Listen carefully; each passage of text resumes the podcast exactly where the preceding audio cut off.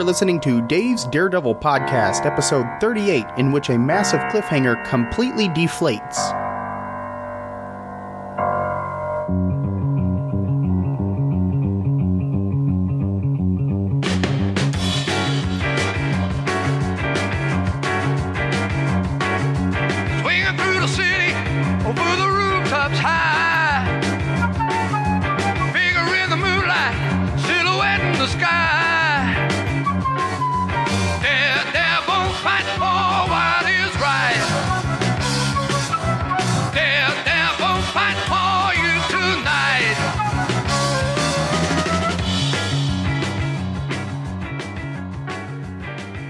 Welcome to Dave's Daredevil Podcast, the show covering Marvel's Man Without Fear, Daredevil. I am the fan without fear, J. David Weider, but you, since you're my friends, can call me Dave. This week, we continue to cover the Frank Miller run on Daredevil with issue number 180. So we're only one issue shy of this big event that maybe you've heard of. But that's next week's show.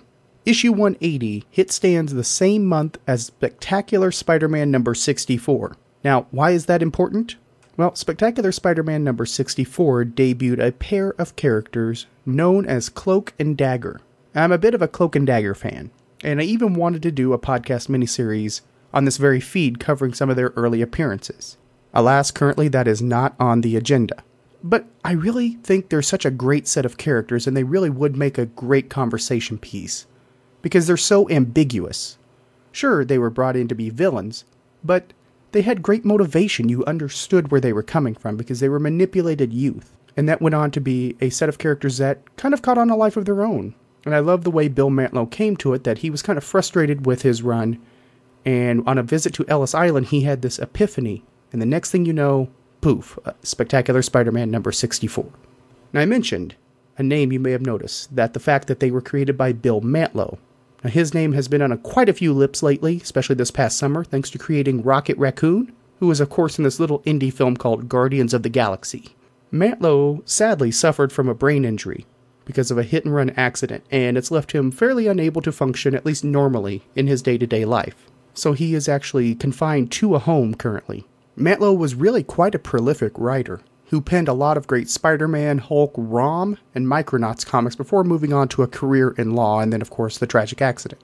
So while I'm talking about his characters and about him, I just want to point out, if you enjoyed Rocket Raccoon and Guardians of the Galaxy, or if you're a Cloak and Dagger fan, please consider donating to Mantlo's continuing healthcare on Greg Pak's website, gregpak.com. Please think about showing your thanks for some great characters, some great comics. But I definitely wanted to make sure that he was mentioned, but Cloak and Dagger came from Spider-Man's neck of the woods, but they always seemed to me to be in the same vein as Daredevil, or at least occupying the same space. Sure, they were ambiguous in terms of their hero-villain standing, where Daredevil really isn't, because they sit perched right in the middle of that fence, but in a lot of ways so does Matt. But unlike Matt, these characters were able to explore that ambiguity and explore some very heavy themes that were really socially coming into their own in the 80s, that being drug abuse, human trafficking. At some point, I may do that branch-out style episode on them, but that would be down the road. I definitely wanted to mention Cloak and Dagger and Bill Mantlo because, well, how often do I get to talk about them? But this is not a Cloak and Dagger podcast. In the here and now, we actually have an issue of Daredevil to cover. So to catch us up, while continuing to pursue the corrupt mayoral candidate Randolph Cherryh, Ben Urich has run afoul of the Kingpin and his assassin, Elektra. Daredevil, aiding Urich as Matt Murdock in the legal world and Daredevil in the investigation, walked right into a trap set for Urich. And the trap was sprung by none other than Elektra, who managed to bury Daredevil beneath a pile of bricks as he suffered from a wound in a bear trap. Urich, meanwhile, fell victim to one of Elektra's psi. And that was how last issue ended, with this huge, wonderful cliffhanger. So right after this, we're going to pick it up and find out exactly what occurred. So stay with me for Daredevil number 180 right after this podcast promo. Hello, podcast listener. My name is Russell Bragg, and I host a podcast called the DC Comics Presents Show. Every episode, I talk about the DC Comics Presents comic, starring Superman. I will be detailing all 97 issues, plus the 4 annuals. I will be spotlighting the DC character that Superman teams up with, plus I will be looking at the comic spinner rack to see what other comic books were on sale. So join me, Russell Bragg, for each exciting episode of the DC Comics Presents Show. Please go to the show's website at www. www.dccpshow.com for more information. That's DCCPSHOW. All right, we are back, and again, that is the DC Comics Presents Show, hosted by Russell Bragg. Definitely go check that out. Well, after you're done listening to this, please. I mean, to just leave now would be rude. But when you're done, go check out Russell's show. Our issue this week is Daredevil number 180, cover dated March 1982. The cover shows Daredevil beset upon by groups of hands, ripping at his costume against a black background. It is, to use a pun, gripping. It's claustrophobic, it's terrifying, it's every person's nightmare. Maybe just my nightmare. I can't be sure. And it really, yes, tells us a little bit from the story, but intrigues us more than it tells us, which is good work for a cover. The story within is The Damned, written and penciled by Frank Miller, with inks and colors by Klaus Janson, letters by Joseph Rosen. And if you're wanting to follow along, it is reprinted in the Daredevil Gang War trade paperback, Daredevil Visionaries Frank Miller Volume 2 trade paperback, and the Daredevil by Frank Miller and Klaus Janson omnibus hardcover. Beginning the story, deep beneath the streets of New York, a corpulent blob of a man who fancies himself a king addresses his subjects. The pale crowd with open sores on their skin listen as he chooses a new queen from the crowd, a dark-haired woman. She's wearing a wedding ring, which the king claims as his own, just as he claims the woman, body and soul. Meanwhile, above the streets, an injured Daredevil busts up Turk and Grotto. Turk thinks the fact that Daredevil is on a crutch following last issue's climax makes the Man Without Fear an easy mark. Wrong. Daredevil actually uses the crutch as a weapon, beating up our humble thugs. At the same time, Ben Urich has recovered from his stab wound and has given up the pursuit of Randolph Cherryh for his health. Still, he develops the photos he took of Cherryh and Kingpin meeting at an Italian diner. But this time, he takes a second look at the bag lady that was chased away, and Ben is shocked to see the face of the believed dead Vanessa Fisk. All right, let's stop there for a moment. Let me start here, and I don't want to sound shallow. If I do, please forgive me. Certainly not my intent. But when it comes to this character, the king, all I can say is, ew. He looks like somebody who just smells like Vienna sausages. Rolls upon rolls, and the skin is white. It looks like it's dripping with goo. So maybe I'm shallow, but ew. And you know, you gotta give kudos to the sleight of hand that Frank Miller put on the table. Until last issue, I hadn't given Vanessa any second thought since she died. I knew she came back. I knew how this story played out. And yet, once she was off the table, out of sight, out of mind. Now take that in real time as the issues were coming out. We're dealing with months and months. So clearly the readers completely forgot about her and moved on. Well done. So now that that nice bit is out of the way, I'm going to have to call bullshit. Complete and utter horseshit. See, last issue's cliffhanger was above board. It was great. It was gripping. It had you salivating for the next issue, but part of a good cliffhanger is making sure it pays off. Sure, you can have a cop-out. That's fine, because it's the buildup that matters, but you need to have some sort of connective tissue, and we don't. Daredevil's on the street, he's on a crutch, he has a cast on, Urich is alive, but we don't have any idea how. Nobody on the side of law and order knew where they were. Daredevil was likely unconscious, Ben Urich was definitely unconscious. Did Elektra call the paramedics? Did witnesses see any of this? We don't know, and we really don't get the payoff that we should for a great cliffhanger. It really kind of takes the air out of the balloon a bit. Now, having said that, and I'm going to continue to say that, I'm going to come back to this. The scene itself of Daredevil with Turk and Grotto, it's kind of funny, because Turk considers cutting the Kingpin out, but then comes to his senses when he realizes, hey, it's the f***ing Kingpin. And like Bullseye, Daredevil can turn anything into a weapon, even his crutch. It's kind of a theme for the character. Blindness is considered a handicap, but he turns it into a power. So Matt is really good at making lemonade out of lemons. But once again, I have to come back to it. It's a theme. How did they get out? It drives me crazy when I look at Ben and he's like, yeah, I was on a ventilator. Why would Elektra, a paid, efficient, trained assassin, somebody who is accomplished at it, somebody who killed a man in a movie theater silently and walked out, how would Elektra not make sure Urich was dead? Daredevil I can see. For one thing, he's Matt. He means something to her, even if she won't admit it. Secondly, he was not the target. Daredevil was just there. He was collateral damage. He's a respected enemy by both Kingpin and Elektra's standards. But Urich was a thorn in their side. Urich was the target. Not only that, he can identify her. He could connect her to the murder in the movie theater. Why would she leave him alive? You're telling me she threw the sai? Remember, she threw it. It stabbed through him, which means she had to go retrieve the sai from his body. She would have seen what damage was done. This is not something where she wants the victim to suffer out of sending a message. Not that kind of killing. She was out to simply kill him, period. It didn't have to be pretty. It just had to be dead. So no, I can't buy it. And again, we don't have any indication of exactly what happened after that. Great cliffhanger doesn't connect. It's kind of like Evel Knievel doing a jump. The jump itself is great. It's extraordinary. It's exciting. But if he doesn't land, then he's just flying. And that suddenly leaps out of the realm of logic and out of the realm of reality. You have to see Evel Knievel hit the other side of that ramp. But all of that is really frustrating, and yet we have Vanessa. And finally, the fact that she's alive after so long comes into play at last. So despite a completely botched cliffhanger resolution, we do have something playing in the good long game. Does that mean I forgive Miller for this? I don't know. That remains to be seen. It depends on how the rest of the story plays out. So let's take a look at the next leg.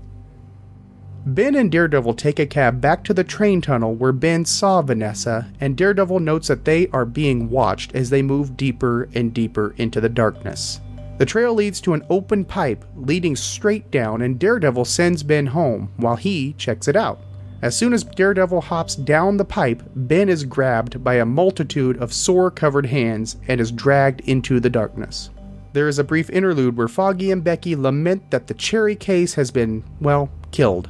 It's hit a dead end, which allows the mayoral candidate to proceed into winning the election. Daredevil, meanwhile, finds a homeless woman whose leg was taken by, quote-unquote, a monster that she says ate it off. Daredevil gives her his crutch and continues down the underground corridor. But the Man Without Fear doesn't get far before he, too, is overcome by hands grabbing him from everywhere in the darkness. Daredevil is rendered unconscious and is taken away by shadowy bodies. Okay, so let's stop there again. Sometimes, superheroes have to take a cab. But when you do, apparently you don't pay a fare. Sorry, I feel bad for the cabbie. I know this is exciting because, there's no Daredevil mobile. It's kind of nice to have a celebrity, but I'm sorry, if George Clooney hops into a cab, yeah, that's great. But you know what? You're on the job. You should probably take George Clooney's money. He's got plenty of it. And I do love the note that when they enter this tunnel, it's the same as the last issue. The lighting is a little bit different, but the details are there. So it doesn't look like it was traced over or reproduced. It looks like it's just a nice photo reference art. And this leads me to something interesting. I had this thought that stemmed from last issue and extends to here, and it pertains to this train tunnel. Now, originally, I thought it to be an abandoned tunnel. I described it as such. However, looking closer at last issue, I realized that no, this begins at an active subway station, and then the tracks and the tunnel stem off of that station. So Vanessa hopped off the platform and went down the tunnel itself, which led off to all these sewers. Now, first of all, I looked at the plausibility of this tunnel. And sure, it has legs. There are many urban exploration videos that show tunnels of this type and this depth, which stem off of subway stations. I fact-checked it. The New York Underground is extensive, and it's really fascinating. But the question became, which station would this be? To start with, Urich first spotted Vanessa outside of a restaurant, which was unnamed, in New York's Little Italy. So, I needed that waypoint, just for logic. Where did this start? What would be the nearest subway station? And to do that, I had to educate myself on Little Italy in New York. It's actually a small area, about 3 blocks, centered around Mulberry Street in Manhattan. Mulberry Street is a one-way street. I note that because I thought it would help me establish which restaurant Fisk met Cherryh at. Because perhaps Miller is using real geography like he did with Coney Island, or the manhole cover that led into Fisk's lair. I thought this would be pretty simple, since the shot in the last issue showed Fisk getting out of the car, driver's side, facing the restaurant, and a fire hydrant in front of the restaurant itself. And then Urich would be across the street in a small alley. 3 blocks. One side of the road to focus on, with an alley across from it. Should be simple, I said, so I fired up Google Maps. And I started from where I placed Fisk Tower, which was in the 400 block of 5th Avenue. And I mapped essentially a route, roughly to the center of Little Italy, which would be about a 16-minute commute, not accounting for traffic. Here's the problem. There really aren't any alleys in Little Italy. The buildings are pretty much attached to one another, and this is old architecture. So even if we're accounting for passage of time, construction and deconstruction, it doesn't match up. I even use the visual cues. The one side of the street, the fire hydrant, and an obscured sign that seemed to read SIO. Nothing matched. So I had to figure a reasonable waypoint, because it looks like Miller just went generic on this. And I just stuck with that center of the intersection of Mulberry and Grand, fairly close to what would be approximate center of Little Italy. So from there, we know that the subway entrance is a short walk, and luckily Google Maps shows the subway stations. Looking at it, I leaned towards a station on nearby Grand Street, mainly because the line runs under the East River into Brooklyn. Why does that matter? I'm going to explain that in the next segment, so earmark that. Coming back to the story a little bit, Daredevil senses that they're being watched, and then he sends Ben on his merry way, going back through the tunnel unprotected. Surely nothing bad could come of this. Come on.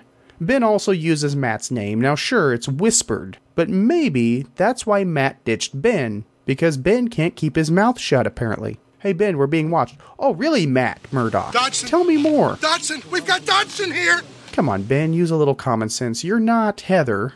Now sure, we have this interlude, and it tracks the Cherryh story, but it also causes the story to stumble because we're at this moment of great suspense, with Daredevil in the tunnel, with Ben being grabbed. It's logically the natural breaking point, but maybe it feels like it's grinding the gears a bit to me. And then we have this really great scene of Matt giving the crutches to this woman. And it just shows that Matt is full of heart. He is a compassionate man. I've said it before. And Matt knows what it's like to suddenly be handicapped or changed irrevocably. So he sacrifices this and goes on darn right hobbling. It's very, very heartening to me. I like that scene a lot. Nestled in a lot of what's going on, we still get the fact that Daredevil and Matt Murdock are the same guy, and they're both very heartfelt men. But Daredevil's grabbed, so now Daredevil is in a pickle. And I'm sure at the height of nail-biting climax, we won't interrupt a story. The Kingpin watches the news as Cherryh's victory is assured, and Kingpin tells his chief assassin, Elektra, that he will retain her services going forward. Daredevil and Urich, however, have been captured by the King, who has Vanessa as his queen. Did you put that together? Hornhead and Ben are tied up over a deep pool of water. One of the King's subjects unwillingly serves as an example of the fate our heroes face, as she is kicked into the pool, and only blood comes back up. Daredevil and Ben are dunked into the pool where a giant alligator greets them. Daredevil manages to undo the bonds and stops the alligator from munching on Ben, who surfaces. Daredevil takes just a little bit of time to return to the surface, but when he does, he takes on the King, and I don't mean Elvis. While the King has size, he has strength, Daredevil has stamina and cunning, and he feigns injury and then beats down the King. And the homeless underworld proclaims Daredevil as their king, and Vanessa herself offers Daredevil her wedding ring. Daredevil, in turn, takes the ring to Fisk, who simply asks, "What do you want?" And Daredevil simply answers, "Cherryh." So the book ends with Cherryh stepping away from the mayorship and admitting to mob ties. The good guys win, and the Kingpin accepts his defeat, but he's got to have a little bit of retribution. So he assigns Elektra her next target, Foggy Nelson. Alright, so again, the subplots must be tracked and checked in on. I get that. This should be a natural cut point, but it just feels so superfluous. And I don't know why. Again, it's just an example of grinding the gears. And why does it bother me so much? I have no idea. Again, natural cut point. I've got no logic for it, folks. It's just the way it read. And the King. I talked about him being physically disgusting, but he is rotted to the core. He is pestilence in human form. The question is, how did these homeless of New York fall in with him? What power does he have? Sure, he has the strength, but New York's a big place. Why would you remain there? And I guess the question would be better answered looking at what is with the sores and the pale skin. I get if you're underground, sure, you're going to be pale, but the sores? Are there mosquitoes in the sewers? And I say that half joking and half serious. Are there a lot of lice? Fleas? We don't know. We don't know the story of these people and how this fiefdom came to be beneath the streets of New York. And I don't know if that's a good thing or a bad thing. How much do we need to know other than what we're given? It's a group of homeless people who are taken hostage, essentially, by a big, bad bully. And I mentioned placing the subway that Daredevil and Ben use, as well as Vanessa last issue, being a station in Grand Street. I hope you earmarked that, because here is why. The reason for this is that the line runs under the East River. This would allow water to flow in abundance to this location, through small channels beneath, etc. It would allow a vantage point to access both islands as well. Now, supposing the sewer alligator were real, and there's never been a confirmed report of one. Let me be clear on that. Alligators in the New York sewers have never, ever been confirmed. However, they've never been denied either, and stranger things have happened. But here's why that's not completely unrealistic. If the alligator migrated, somehow, someway, it could have migrated from the nearby river into this area and into that pool that feeds from the river. It could be blocked off in this area, because the walls look hard to climb. So, it's abundantly available water, probably through the decline of the walls of the tunnel. But again, both islands. It makes sense, to some extent, that it would go under the East River. There would be a channel to gather and hunt food and articles of clothing from two different locations. Although you wouldn't pay me enough to go walking through a tunnel that runs underneath the East River. However, Daredevil's rage at the killing of one of the king's subjects is palpable. This is a bully on a huge scale. It's everything that Matt despises. And the image of this woman, her scream, which he doesn't see because A, she's underwater, and B, he's blind, but the image that this projects is burned into his mind, her fearful scream. And as such, it's burned into our mind a little bit. The horror that she must be feeling, the inability to scream out because she's underwater and being probably chewed to death. I mentioned she's underwater. The pool is deeper than it looks, and the alligator is bigger than you would think. The quiet of the water is told visually with the expanse of space, which is an odd effect. When they drop into this small opening of the pool, it opens up. There are no sound effects, just bubbles, and it feels a little bit like an agoraphobic nightmare because there's this great space, huge alligator, and nowhere to hide. It's an open space, which makes Daredevil and Ben a very easily tracked target. And I'm sorry, I don't know what could make this comic more worth your money than Daredevil versus an alligator. An alligator, he could totally be on Swamp People. I mean, they would fill those tags quick. He and Troy could get out on the boat, and they don't even need to waste bullets. Get thee to Louisiana for alligator season, Daredevil. But of course, as all things in comics must, this comes down to a brawl. And this brawl does not disappoint. When the king hits Daredevil, you feel it. It's a huge concussive force. And the thing is, he puts no effort into the swing. The king isn't doing a golf swing. He isn't doing a batter stance. He's basically using a fly swatter and knocking the crap out of Daredevil. And the thing I realize about the king is, yeah, he's a big guy. He's a strong bully. He's a lot like Wilson Fisk in a more unfiltered rendition. He's the Mirror, Mirror Universe Wilson Fisk. They're both evil because Fisk is evil head to toe. But this is Fisk in a version with no money, with no prestige, completely without any limitations. Or, by that matter, any charm, any real ambition. The Kingpin likes to manipulate. He likes to play the odds in his own favor and control his environment. For him, it's a search for power. So it is with the king. But the king, instead of being shrewd, instead of being smart, instead of playing every chip on the table, the king simply relies on brute force, completely unfiltered and completely without focus or any humanity. For as evil as the Kingpin is, there are things like Vanessa that keep him grounded, his business that keeps him structured, his army which gives him reach, and he has enemies, and the enemies create a drive to crush them. The king, by contrast, has none of that. He has simply the broken people. He's as low rent a kingpin as you can get. And that makes him wholly disgusting. For as much as we hate Fisk as a villain, there are times when we almost find him fascinating. There is a lot going on under that chrome dome. And that's what keeps us coming back to the Kingpin. Luckily, the King doesn't return. This is all he's good for. He's a one-shot villain. But at the same time, those comparisons between Fisk and the King, maybe that explains why Vanessa's shattered mind kind of accepts it. For somebody who's in such a mental state as Vanessa, it makes sense. Kind of like a small child who recognizes somebody with blonde hair like her mom and makes that association. Or a vague image in a dream that looks like somebody you kind of think you know, but isn't quite that person. And as much as I hate to admit this, it's the King that probably helped keep Vanessa alive and gave her what limited anima she has in her body and her mind. He's what kept the synapses firing. It's a disgusting relationship. It's on par with spousal abuse, and it's hard to look at.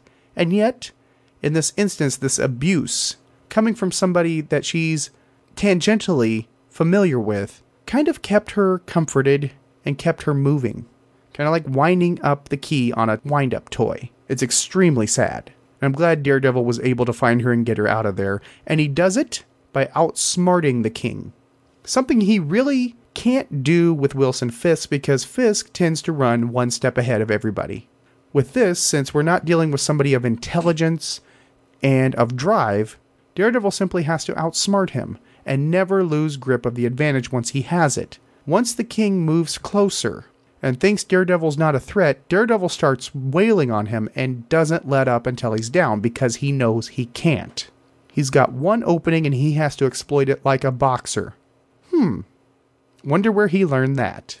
That's right, you're basically seeing Daredevil win this fight thanks to Battle and Jack Murdock's boxing routine. Very nicely done. Speaking of Kingpin, I love that the resolution to all of this was, "Hey Kingpin, we have your balls, please comply."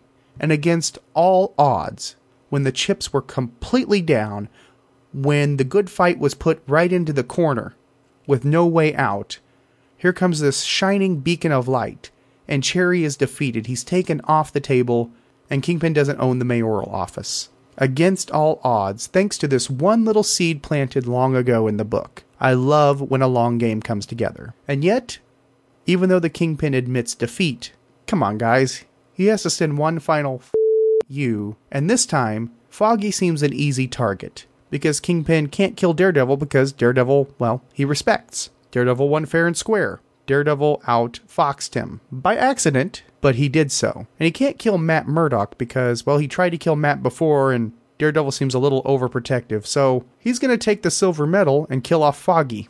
So what is the final verdict on Daredevil number 180? The thing that I took away from it? Crappy cliffhanger resolution. It's frustrating, and this issue seems out of place as things are ratcheting up. The Cherryh storyline, as we've seen it, has this range of tones. We have the noir detective, we have some comical bits, and we of course had political intrigue like All the King's Men. But now we go borderline medieval? It's a very oddly toned issue, and normally wouldn't be something I like with Daredevil, but Miller allows us to go in with a nice through line, something we are familiar with. After all, we enter this medieval kingdom through a subway tunnel from a New York City street. And I like this idea, I like the symbolism of this kingdom beneath the streets, this hell beneath New York, because we get a story in which the devil goes to hell and takes over. Of course, he leaves his subjects behind, but what are you going to do?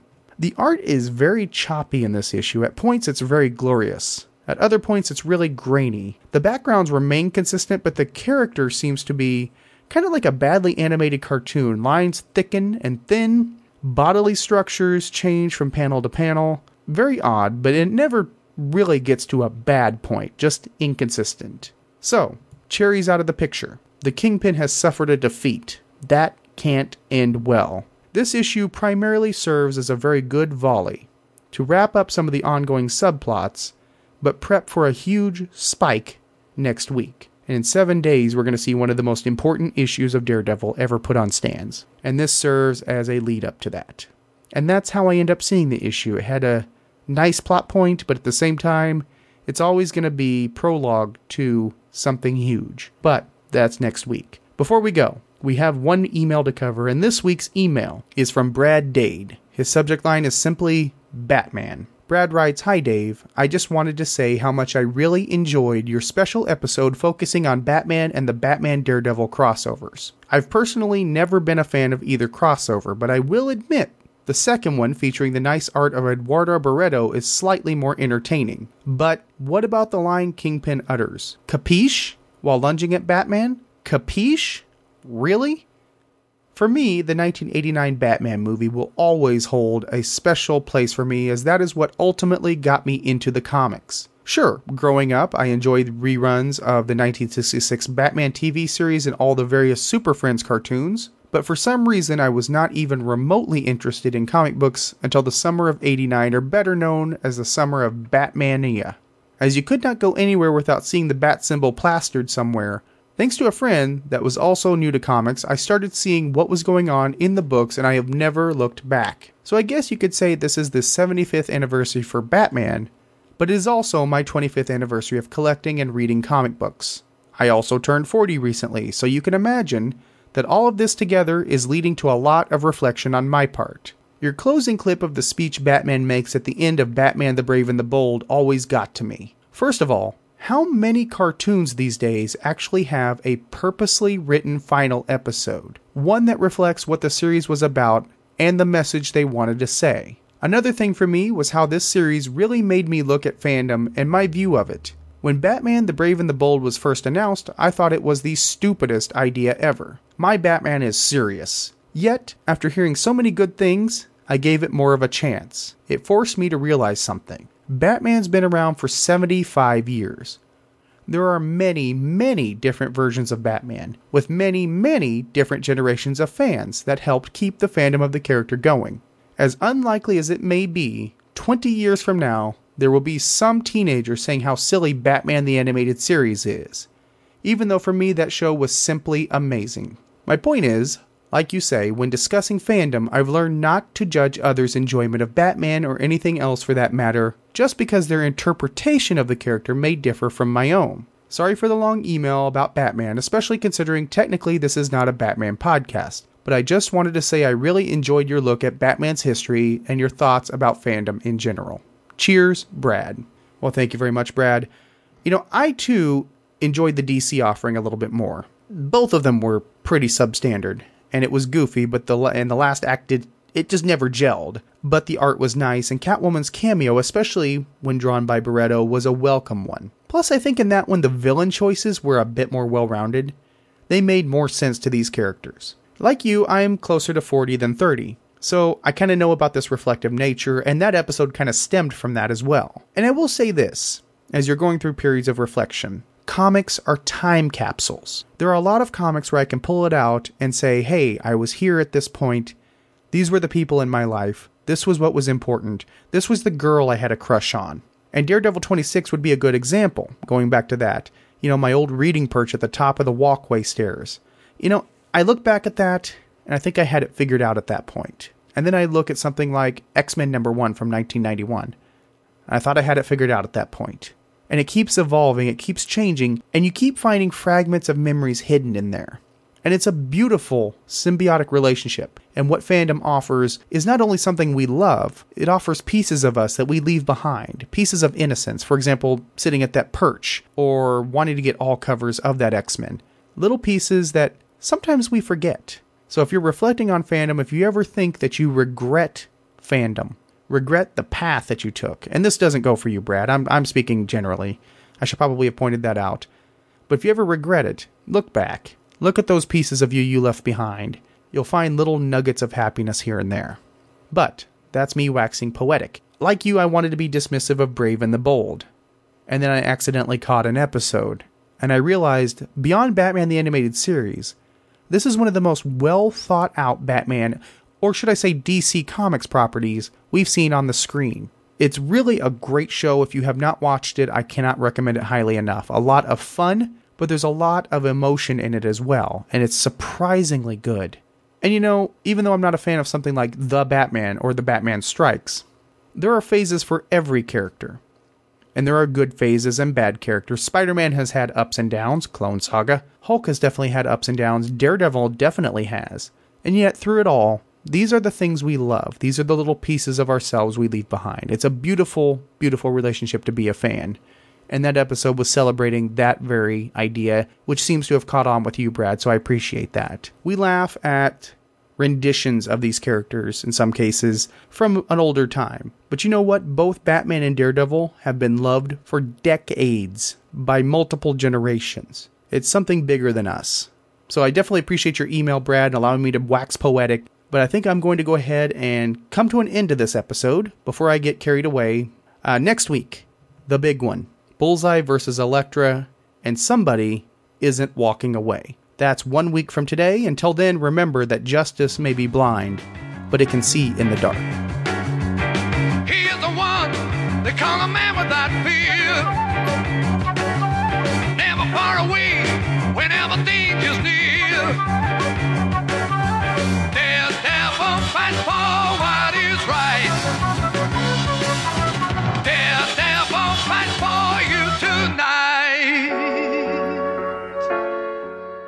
You have been listening to Dave's Daredevil Podcast, which can be found at daredevilpodcast.com. You can subscribe to the show via the RSS link, iTunes, and other podcatchers, or stream it on the Stitcher app, which gives you instant access to a wide range of audio programs. Email for the show can be submitted to dave@daredevilpodcast.com or through the website's handy contact form. The show is on Facebook. Simply search for Dave's Daredevil Podcast. And I am on Twitter as well. My username is @DaveWeider. Weider is spelled W-E-T-E-R. Daredevil and other Marvel characters are copyright Marvel Comics. Any music or sound clips are used for entertainment purposes only, and no infringement is intended. This show earns no money and exists solely for entertainment purposes only. I am J. David Weider. Thank you so much for listening. He must hide his sadness and fight the human madness.